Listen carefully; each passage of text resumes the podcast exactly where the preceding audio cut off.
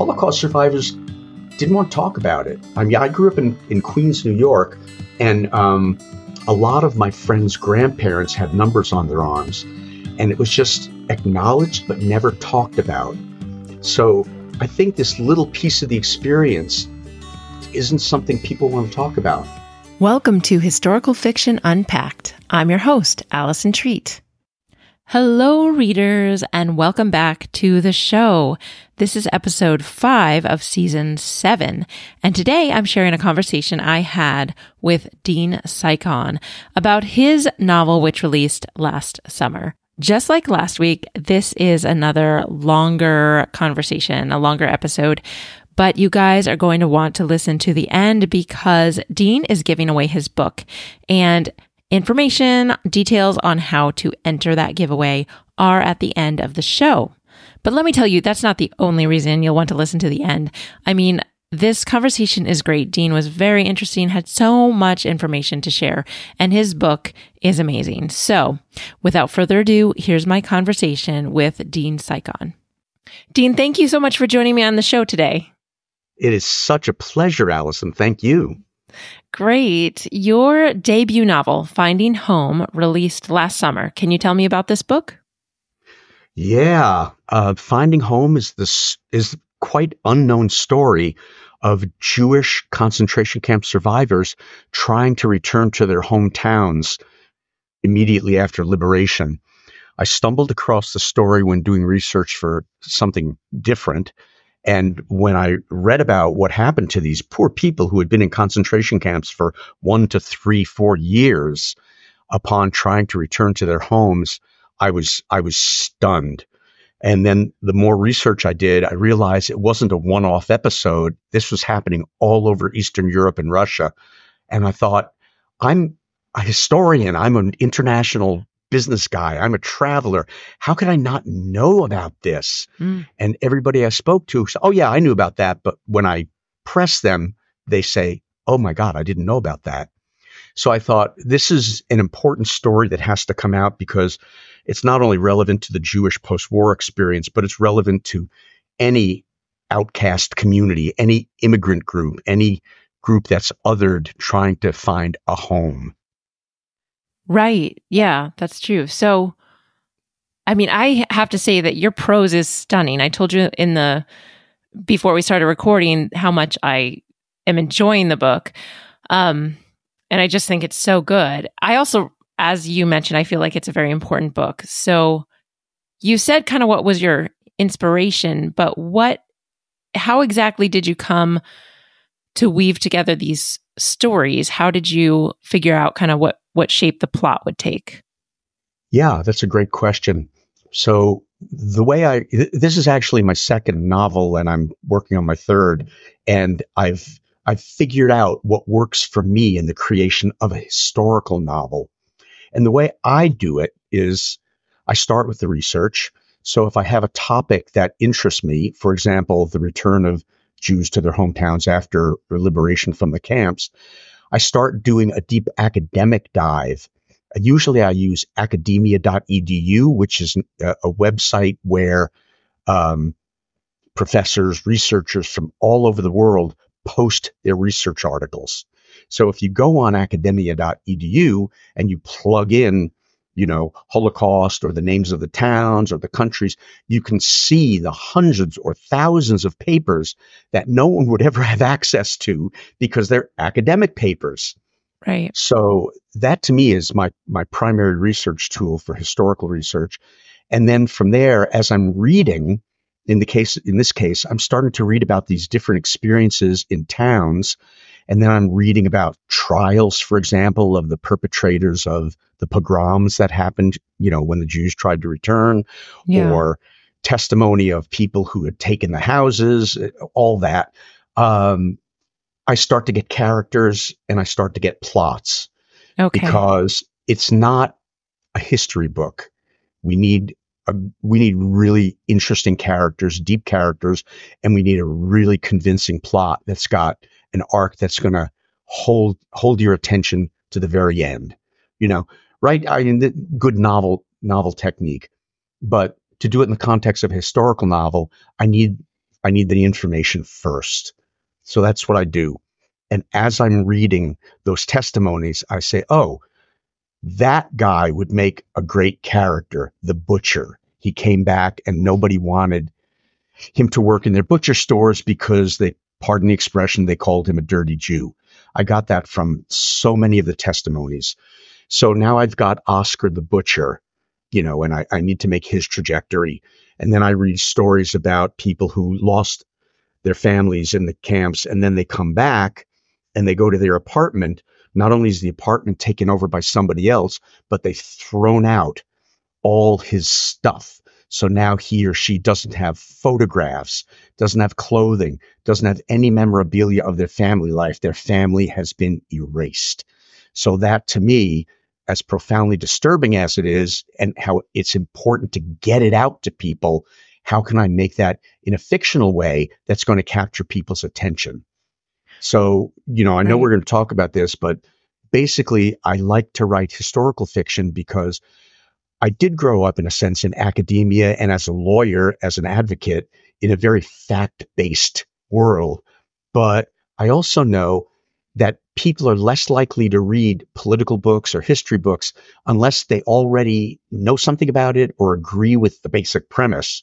But if you put something in a novel and it's well written, anybody's going to read it, and then they're more likely to get what you're trying to get to them. I have I have bookshelves full of novels that I buy, I'm sorry, history books, political books that I buy for the title, and then I never open them. Right. I say that my my bookshelf is the healthiest bookshelf in the world because there's not a there's not a broken spine in the whole place. But as you know, but as a, but as a, but as historical fiction, if it's compelling, as I say, anybody's going to read it. And interestingly enough, I thought that the primary cohort for this novel was going to be Jewish readers, and okay. I found it's it's not. About eighty-five percent of the people who buy the book are not Jewish. It's oh. just people are really interested in the way I've posited the subject matter. You know, a lot of interest in World War Two and Holocaust material, but since nobody's written a book that tells the experience of the survivors coming back, right. it's really taken off and people are really getting that information that I want them to get. Yeah, it's just so amazing that it hasn't been done before, actually. I'm kind of like, how? So, you, you know, a lot of people have asked me that. How come nobody knows about this? Right. And I think there are several reasons. One is anybody who's writing a book about the post-Holocaust basically skips from the camp and liberation. The next chapter is Palestine, Great Britain, America. They go mm-hmm. right to the following story. They don't look at that interregnum about what happened when people got out. So right. that's the first thing. They go to the more exciting story about how they continued their life later on. But also, at the time, right after World War Two, there was massive movements of populations. The Czechs kicked out one hundred thousand Germans. The Poles kicked out one hundred thousand Germans. Mm-hmm. Everybody was kicking out these ethnic populations that they wanted to get rid of. So in all that movement, which some say is still the largest migration of people in history, was after World War Two, mm-hmm. the story of tens of thousands of, of surviving Jews gets lost. Yeah. People had bigger fish to fry. You know, they weren't that interested in, in the Jewish story at that point. So I think that's one of the reasons that it also got lost. And the third reason is that the Holocaust survivors didn't want to talk about it. I mean, I grew up in, in Queens, New York, and um, a lot of my friends' grandparents had numbers on their arms, and it was just acknowledged but never talked about. So I think this little piece of the experience isn't something people want to talk about. Having said that, when my book came out, uh, I was deluged with emails from people who said, wow, that was my grandmother's experience. She wow. went back with her mother to her house, and when the door opened, a little girl was wearing her clothing. Oh, my goodness. That was my grandmother's experience. I got that from so many people. Yeah. And, and they were so happy that it was coming out. And I, and I said to each one, I hope that I'm honoring your family's experience with this. You know, it's not my experience, but I hope I'm honoring yours. And people universally were were thankful that it came out and happy the way it came out. Right. And I'm gathering from this, you are not Jewish. Is that right? I am. Oh, you are. I'm yeah. sorry. I shouldn't assume. No, no, um, no, no, no. I, you know, I, I'm culturally Jewish. I'm not religiously Jewish. But, yeah. you know, my, my it's interesting because the, the, the, the historical novels I'm writing weren't about being Jewish, but either th- some of the things that drew me the deepest in my heart were these stories, and a few more I've got planned coming up. Okay. But, you know, I, I, I have ten other ones lined up that are not on Jewish themes. That's so is how much of a part did your own heritage play in what you wanted to find out? That's that's interesting. What where my heritage comes in, my my family left Eastern Europe in the pogroms of the early nineteen hundreds. Okay. They were in Poland and Belarus, mm-hmm. in Pinsk. So they they came here before. Who was left were totally destroyed. So right. we, we don't even know what's over there now because the people were murdered and the records were destroyed. So there's just no way of knowing. Wow. So there's that. I have an inherent, you know, connection to obviously the Holocaust, right? By the fact of being Jewish. But um, the other part is, you know, and this is particular of American Jews, you know, many of us have sort of this ambivalent relationship with Judaism, not being Jewish, but th- the religion or, you know, how much of the culture you want to embrace.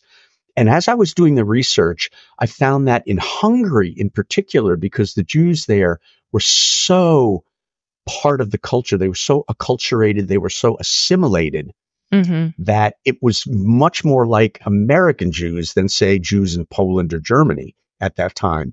And that's one of the reasons I put the book in Hungary, because Hungary, in Hungary, the Jews basically thought it can't happen here. Even late into the war, even yeah. with all the negative Jewish laws prohibiting their going to universities and, and being in certain professions, very draconian laws um, that actually the Germans then modeled their laws on the Hungarian laws.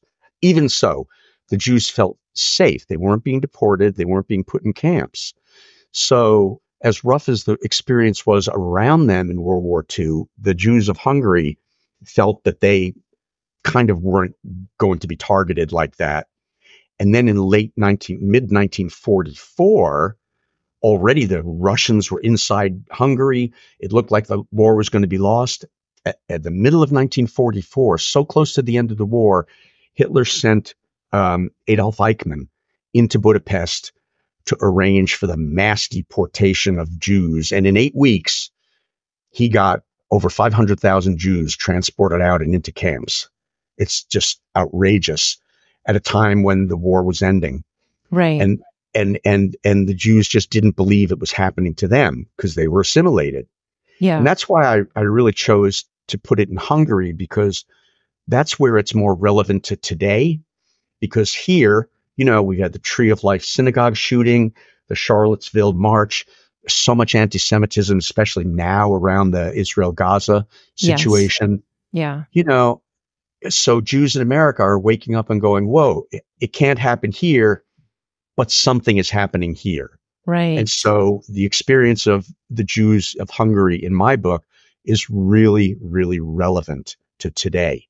And I wanted to, I wanted to show that from both the Jews' point of view, And, and and my ambivalence about where I stand in Judaism is reflected in some of the characters. So, you know, mm-hmm. you always write what you know in one sense, right? Yes. I managed to get myself in the book. It wasn't the intention, but that's what happened. You kind of can't help and it. And the other, yeah. And the other piece of it is um, so many of the uh, things that are happening today here, you know, people people really need to wake up to and say, wow, in a historical context, have we seen this before? Is this headed somewhere, or is this some weird little experience that's happening because of Israel-Gaza right now? Mm-hmm. So people have to think about that. Yes, for sure. Um, so I noticed in the beginning, you dedicated this book to Jack Terry. Terry. Can you tell me who he was and about yeah, his story? Yeah, Jack Terry was a um, a survivor of three different concentration camps. He was a young boy of eleven in a village in Poland, and the Nazis came in, took the entire village, murdered half of them on the spot, including his parents. And then Jack was sent to a concentration camp, and he stayed in concentration camps till he was fifteen. Wow. Where he was ultimately liberated by American soldiers, and they felt so bad for this little kid, basically, who had grown up, you know, his his preteen and early teen years in a camp with no family. Yeah. So they basically illegally smuggled him into America. Mm. And, and you know, the family, somebody adopted him, and he grew up here. Okay. So I met Jack when he was ninety in New York City, spry, intelligent. Somebody said, "Oh, Jack, this is Dean. Dean's writing a book about the Holocaust. Dean, Jack was in three separate concentration camps." And I just felt, I, I, I just felt self-conscious and terrible. Mm-hmm. And I said, "Jack, uh, you know, I, I'm sorry. I hope what I'm doing is okay for you. I, I'd really like you to read what I'm doing, and I'd love your input." And he said, "Absolutely." So Jack became my beta reader in one sense of, wow. of this. And Jack is interesting.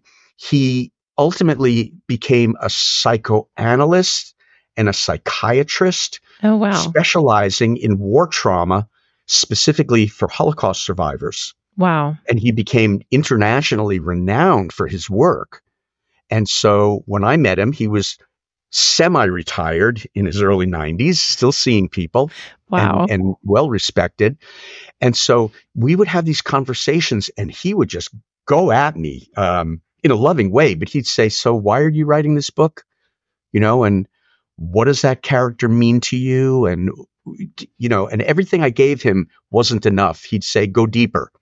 Oh, wow. I felt like I was on the couch. You know, so Jack is responsible for a lot of the depth that's in this book. And I also felt I had Jack's blessing, you know, to write the book. Right. Because of the way he was involved. And then Jack passed away right before the book came out. Oh. Yeah, he passed away in Germany. He was going there to, to commemorate the fiftieth anniversary of um, of the... Um, the Munich massacre of the um, uh, uh, Jewish uh, Olympians. Oh, and wow. he worked with the families of the massacred athletes as okay. a psychoanalyst. But every couple of years he goes back, he's invited to speak at the commemoration. And he got there, and he just, it was COVID, and he got very ill and passed away in Germany. Mm. So I was blessed that I wanted to speak to him. I tried to, you know, he's in a hospital in Germany somewhere. I tried to call him, and I couldn't find him. And I, I threw th- somebody who knew his family there. I said, "Please, I I know he doesn't want to talk to anybody right now, but I, I really want to talk to him. Please ask him if it's okay for me to call him." And an hour later, he called me. Oh, my goodness. Yeah, he called me from his hospital bed. And I told wow. him, "The book's coming out, and it's dedicated to you, Jack." And it was uh, a hard but beautiful moment. Wow. It's and that's t- why the book is dedicated to Jack. Yeah, understandably. Yeah, that's yeah. great. I don't know if you mentioned much about who, so far, she feels like the lead character. Um, Ava. No, I forget. Ava, mm-hmm. and what is her last name? Fleiss. Ava Fleiss. Fleiss. That's, I was... Fleiss, it would be in, in Hungarian. Okay. You say Ava Fleiss, right? But it's Ava yeah. Fleiss. Ava Fleiss, yeah. And she is a pianist, so she dealt with a lot of the horrors she saw at Auschwitz by playing, just playing the piano in her head. I mean, with her fingers in her head. Correct. Yeah. Because there was no That's piano. Correct. Um, so I'm just curious about the role that music plays in this book, and whether music has a big role in your life, how you came to incorporate this. I read a lot about music in the camps. In fact, tonight I'm going to a concert, uh, the music of Terezin, which mm. was a, a model camp that the Nazis set up to fool the world about the treatment of Jews inside these camps. Um, they had a model orchestra, and one of my characters right. is sent to Terezin. Uh, it's, it's Ava's professor. Yes. Um, music, you know, music has a, a power, a transformative power for either good or for evil. And I, I wanted that theme to be in the book because I had read about it in so many of the survivors' accounts that music played a part in either um, defeating them, their souls in the camps, because of the mockery that the Nazis used music to pretend like everything was okay. As people were getting off the trains, they'd play upbeat music, and and and also uh, music is also not only the Nazis used it, obviously, but music is always used as a triumphal source for people to to rally them. And so right. I wanted to I wanted to look at the theme of music in the camps and music in survivors' lives. And so that's why Ava uh, was a musician. Now, I have a daughter who's a professional musician, and she lives in Spain. And she was also my beta reader for oh. both the a, a young woman's interior landscape, mm-hmm. uh, especially around trauma, and also, was I getting the music right? You know, oh, was, I, was, was that an experience I was translating onto the page? And so she was really essential in putting together the book.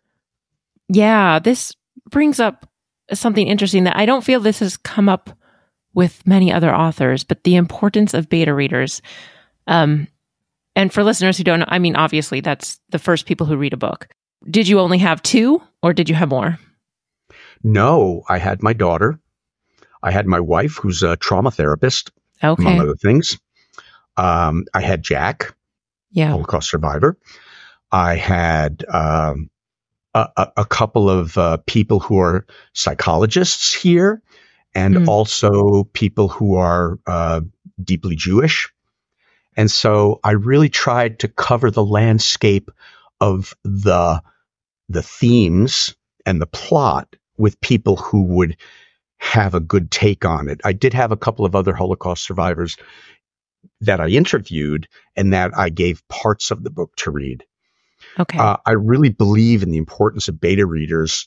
Yes. Um, not because, you know, they're going to tell you to make your book better, because the role of a beta reader isn't to tell you that they would prefer the plot to do this or to do that, right. but rather the insight you get from someone who's seeing the book Uh, through their lens. But if if you get them specifically targeted to what you're looking for, that makes a beta reader effective. I think a lot of people use beta readers because you can get them online, you know. Right. A lot of people use beta readers, but don't give them direction. Mm-hmm. And so if that's the case, you're not going to get anything more than someone who goes, wow, I really liked it, or I didn't like it, but I you, you should change this kind of thing. Yes. But if you give beta readers a list of instructions, I'm looking for you to look at the book through this lens and to give me your reflection on this character or the atmosphere. Do you feel like the atmosphere is coming through, that you're sufficiently immersed in the period? You know, if right. you give people directions, then they can be incredibly helpful. Yes. Yeah. I, I found that myself as well. Yeah, and when you get to your either your publisher, or if you're self-publishing, if you hire uh, uh, an editor, which you really should, yes. everybody out there, one way or the other, they're right. going to take another round at it, obviously. But, you know, the truth is every editor has their own bias. Yes. I took, I took this book to a professional editor who had retired from Random House, and she basically said, get rid of half the characters and, you know, make oh. it all from Eva's point of view. And I said, I'm not writing that kind of book. I yeah. get it. That would be a popular book, especially in today's marketplace, but that's not the book I'm writing. Mm-hmm. You know, I needed to have, I needed to have the points of view, not only of Ava and some of the other Jews as specific points of view, but I needed the points of view of the townspeople, because nobody's ever done that, you know? And this is an important part of the book. Everybody assumes that, you know, anybody who was German or anybody who was in those towns and took the Jews' property were evil monsters and had no reason for doing it. And it's like, you, we're never going to understand people's motives if that's how we perceive them. All of these people in these towns had their reasons for doing what they did. As one person pointed out at my very first book launch, they weren't good reasons. I said, that's okay. That's okay. That's for us to judge for sure. Right. But in their mind, it was their reasons. And I needed to know what those reasons were. And that's where the research came in, because speaking to Eastern European academics who helped me translate trial transcripts and just looking at what, you know, people who had looked at the townspeople's and the government officials' points of view here, that gave me insight into something I found nowhere else. And I was able to to to represent that. And one of the comments I keep getting on the book is that I did such a, a good job on balancing the Jews' perspective, which is obvious, you know, in one sense. Right. And then the townspeople's perspe- perspectives, which are not obvious. Some right. people felt terrible guilt and gave back property. Some people denied that they had anything to do with it. Mm-hmm. Some people were ardent Nazis and were happy to shove the Jews onto the deportation train. And right. some people had never had anything in their lives. And when they got those apartments and those paintings and those clothings, they didn't want to give them up. Sure. So, you know, there's such a range of of points of view out there in the townspeople that nobody knows about. And that's what was important to me to bring out in the novel. Yeah. And I think that is part of what makes it important, is that we may see our own attitudes in exactly. the attitudes of the townspeople. Yeah. yeah. Yeah. Well, and you know, that's such a good point, because when I was, when I was giving uh, a talk uh, at a synagogue, someone said to me, you know, well, I would never, you know, I, I would never act in such a way. And I said, well, you know, it's a funny thing. I said, uh, you know, we're talking about, like with the townspeople, we're talking about bystanders, mm-hmm. enablers, yeah, or resistors, you mm-hmm. know, and most people were bystanders. So they kind of watched what happened and didn't take part. And then, and pe- some of the people in the audience says, there is no such thing as a bystander. I said, okay, well, haven't you ever been a bystander? I said, I have, you know, yeah. I'm, my background is, uh, I'm an indigenous rights lawyer, a human rights lawyer, you know, a social entrepreneur in the coffee world for thirty years. But I'm known for being engaged with, with communities in conflict. I'm doing a lot of work in, in Ukraine right now mm. and voting rights in Georgia. But one time I, I got a, a message from someone in the Congo, and he said, Dean, you've got to see this little video. And he sent the video to me, and it was a man pleading for help, a young guy pleading for help. And he was saying, my village was taken over by rebels, and they kicked us out of our houses. And then they moved people into our houses. We need help. Please, America, you've got to come and help us. And I sat there and said, this is exactly what's going on in my book. And oh. look at me, I'm thinking about, do I help? How do I help these people? What do I do? Do I send a hundred bucks to some organization? I said, you know, I, I, my head is so full of all the tragedy in the world. Right. You know, I've got a little compassion fatigue. I'm not going to help this guy. Yeah. And then I thought, oh my God, I'm just like the next door neighbor in my book, you mm-hmm. know? Yeah. So it, it helped me get a little more, mm, maybe not compassion, but insight into why people act the way they do. And then right. compassion. Yeah. And so I realized, and I said that I, I said this to the audience. I said, you know, I've been a bystander in my life too. Mm-hmm. You know, as, as much as I do all this activism, you know, I've been a bystander, and I have to have some compassion for people who are bystanders, or at least some understanding. Right. So it's it's been helpful for me personally to do the research and put the book out, and I'm hoping people will widen their lens to see that, you know, not everybody in the South who has an accent is an enemy. You know, what all the crazy stuff politics yes. puts out these days. Yes, sure. You mentioned your background a little bit. So what made you shift gears from what you were doing and write this novel? Or did you pretty much cover that in the beginning? No. You know, I was thinking about that. I've been a researcher all my life. I've written all my life. When I was eleven, I got a medal from Governor Lindsay, uh, from Mayor Lindsay in New York City for the best, best fire prevention essay in the wow. fifth grade. That's great. So I've been writing a long time. And yeah. I've had a lot of professional articles published and a few travel articles. But I've always wanted to write a novel, but I never got around to it. Yeah. You know, I've got, I've got so many outlined here in my office. I've got files here. Oh, wow. But, um, you know, I was always doing something else. I was a lawyer. I was this, I was that. I was living overseas a couple of times. I never put the focus on it. Then when COVID happened and I was forced to stay home, I had a, uh, an organic fair trade coffee company, which I was very heavily involved in, in, in ten different countries around the world. Um, I finally had to sit down and, and quiet down a little bit. So I thought, I'm going to start focusing on some of the novels I've been toying with. And so in early COVID, I started to really get serious about it. And then I just couldn't let go. I was doing eight hours a day, seven days a week. So that's, that's when this one finally got, uh, put together. Wow. But the, the point of it is I was ready for research. I was ready for writing, and I finally gave myself permission to do it. And then I decided that after thirty years at the helm of Dean's Beans Organic Coffee, it was time to let go. And so I turned Dean's Beans into a worker-owned cooperative last year, okay, the same month that the book was released. So I sort of, as the man on the flying trapeze, I let go with one hand and I grabbed with the other, and I, I turned my, my, my full attention to writing. Wow. And I thought, okay, this is the next chapter of my life, probably the last. Mm. The next twenty years will be nothing but writing. Yeah. ten, ten, ten of them outlined, and wow, and working every day. You're just hitting the ground running, taking oh, I'm so all that. About, love it so much. Oh, that's it's great. It's been pent up in there, you know?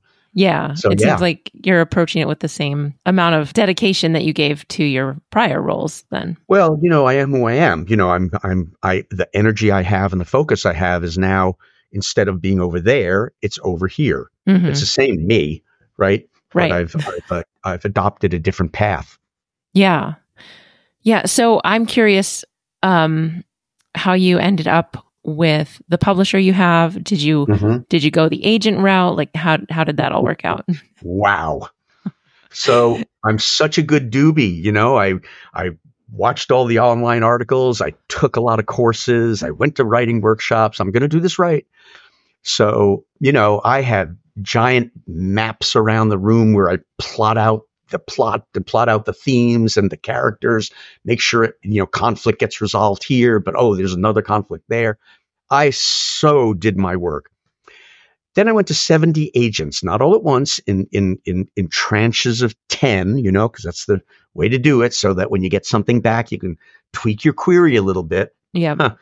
And I got seventy rejections. Oh my goodness. And I thought, okay, you know, and most, most people weren't giving me any feedback, because that's how it is, you know, right? They don't respond. If we don't respond, it's because we don't have time. Okay. Okay.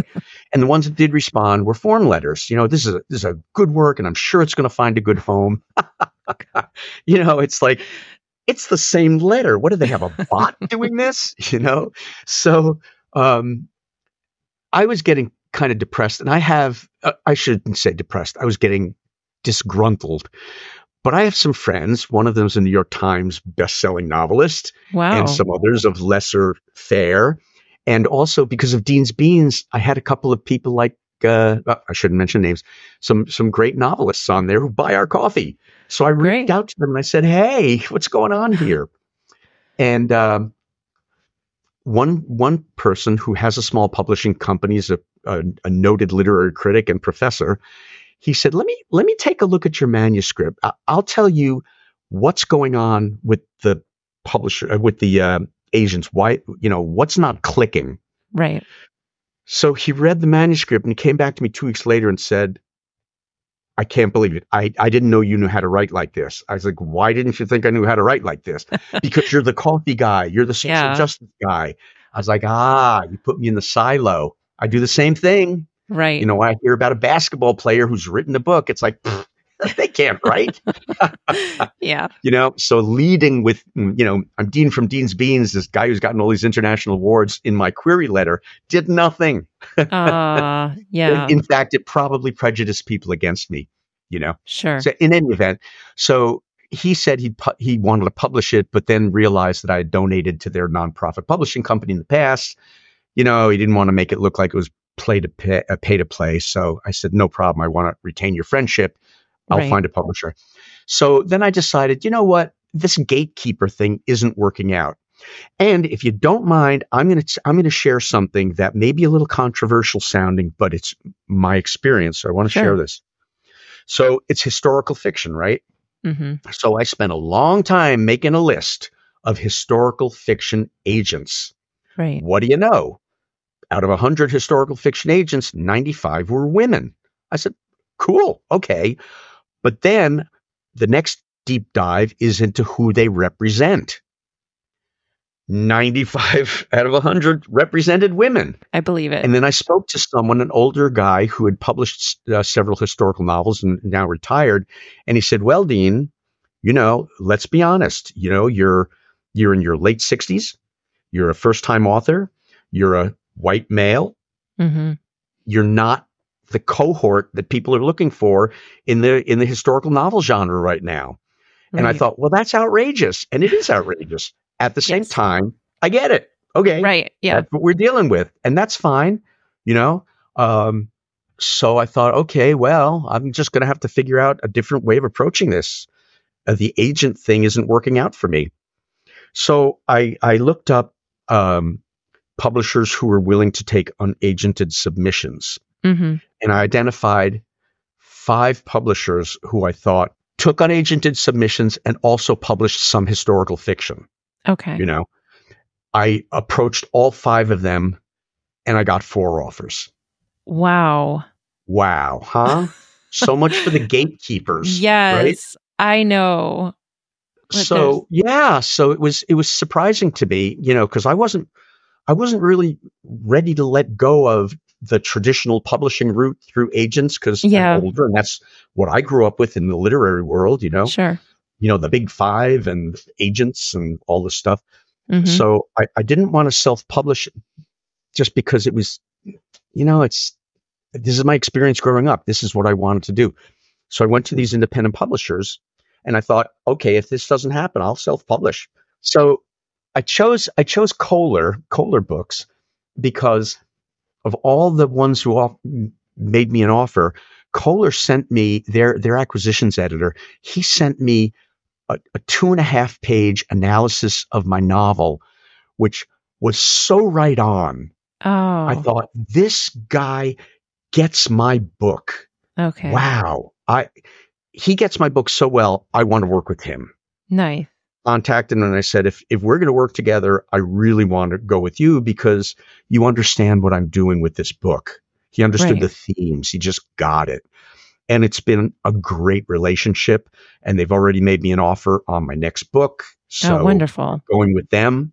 You know, it is amazing. I think I think the self-publishing revolution and the independent publishing revolution has allowed so many voices to be heard, you know, because the world of writing and and and the literary world is not limited to people who have M F As or, mm-hmm. you know, you know, who are literary geniuses. It's everybody's got a voice and, you right. know, the, the market will decide whether those voices are sellable, but everybody's got a voice and most people have really interesting stories to tell. Okay. So you mentioned that you're working on another book and you already have a contract uh-huh. for it. Can you tell us anything about it?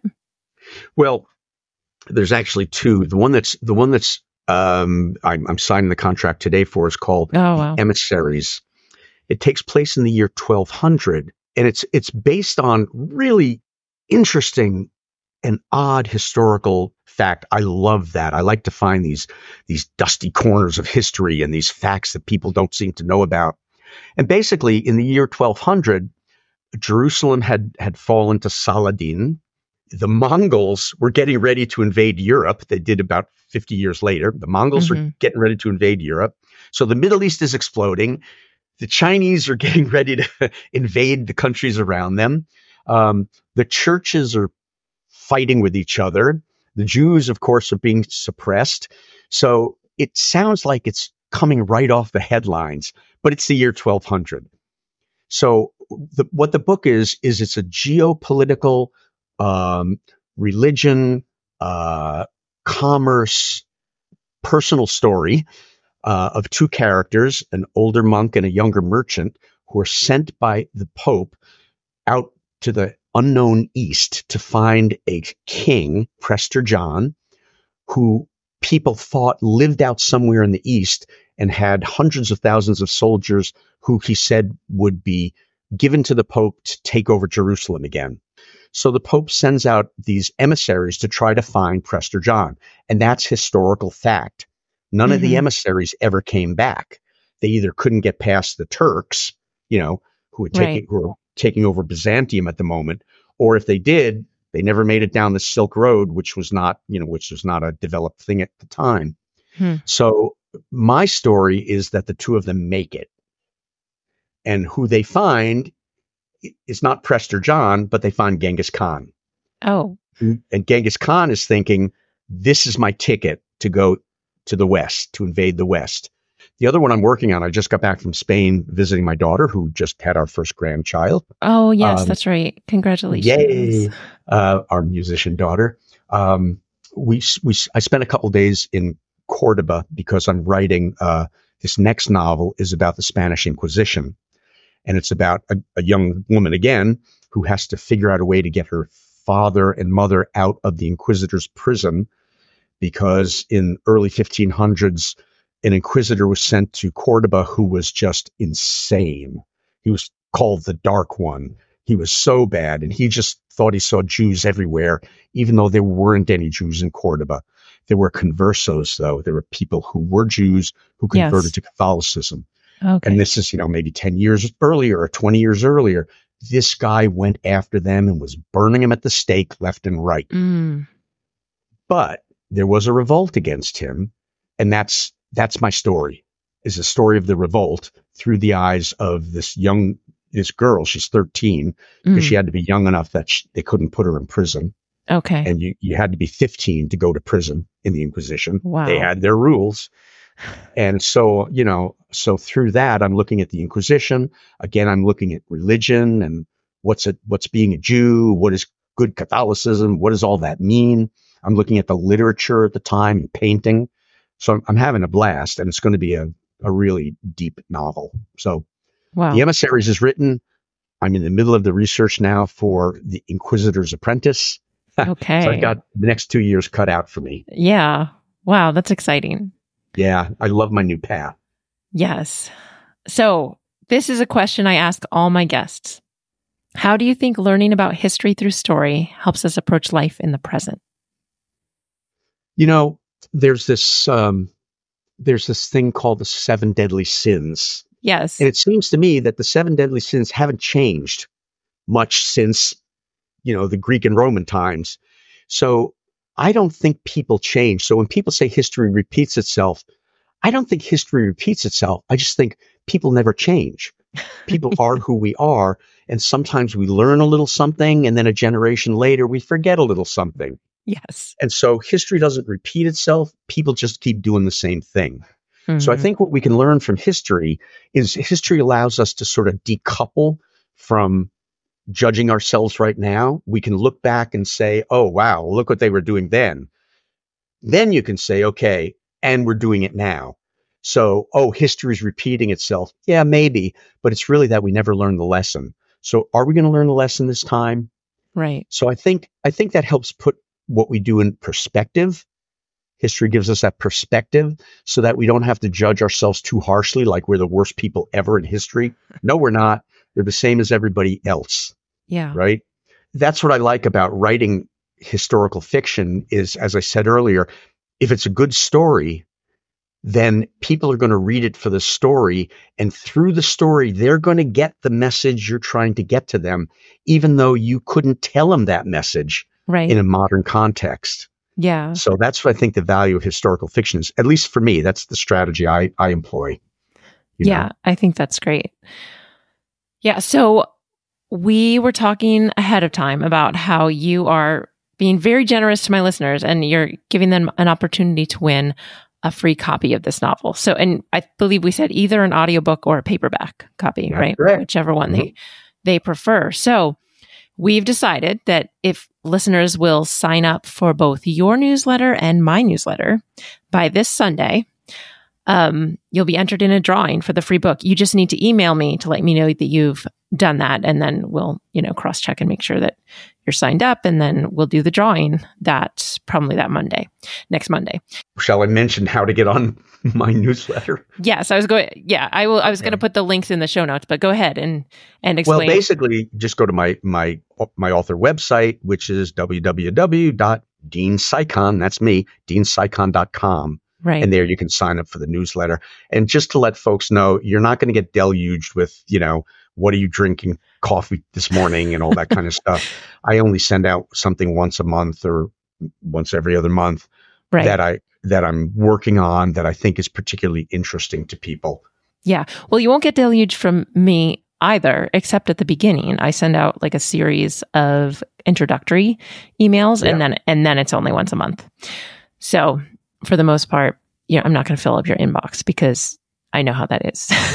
Well, I'm looking forward to getting your next newsletter. Oh, thank you. Well, this has been a great conversation, Dean. That's also a good way to follow you is to go to your website, right? Do you have other ways to? Yeah, I'm I'm super active on Facebook. Okay. And that's just Dean, you know, Dean Cycon, at Dean Cycon. Okay. Um, again, it's... Uh, You know, I, I was in Spain, so I was posting from there, from the Prado, the museum, because they had an exhibit on, a special exhibit on how Jews were pictured in Christian art in the wow. fifteen hundreds. And I was like, that's what I'm writing about. Uh, you know, that's great. Religious art was the social media of the day. That's how, that's how the authorities got the message they wanted to get to people. Yeah. They, they did it in paintings. And so I've been studying that, and they just happened to have this exhibit in Spain when I was going to be there. So that was awesome. So That's I sent great. some pictures from that and just a little write about that. And, you know, things like that. I post right. things I think would be interesting to people, not just random things of the day. Right. Great. That's good. Okay. Wonderful. Thank you so much for being with us today. This has been great. Oh, it's been a pleasure, Allison. Thank you so much. If you pardon me saying so, it's been a treat. I've never heard anyone say that before. I'm sure. Well, not only a great author, but funny too. I know you guys enjoyed that conversation with Dean. And as I said, I will put the links in the show notes to enter the giveaway. So I will have Dean's um, author page linked, and you just go down to the bottom of his website, of his homepage on his website, and there is the sign up for his newsletter. It's called Dispatches from Dean, and mine is on my website as well, and I will link to the sign up for the newsletter. Actually, I always link to the sign up for my newsletter in the um, show notes, but this time, if you sign up, you get entered in this giveaway, so it's a win-win. Of course, to make sure you get entered in the giveaway, be sure to send me an email. My email address is allison at allison treat dot com. So friends, if you've been listening long at all, you know how to help the show. Follow, um, subscribe, rate, review, and also share this episode with someone who will love it. The show notes can always be found at allison treat dot com slash blog. That's A-L-I-S-O-N-T-R-E-A-T dot com slash B-L-O-G.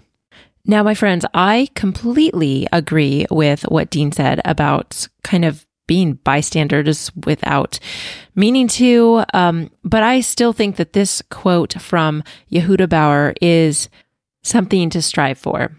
He said, "Thou shalt not be a victim, thou shalt not be a perpetrator, but above all, thou shalt not be a bystander."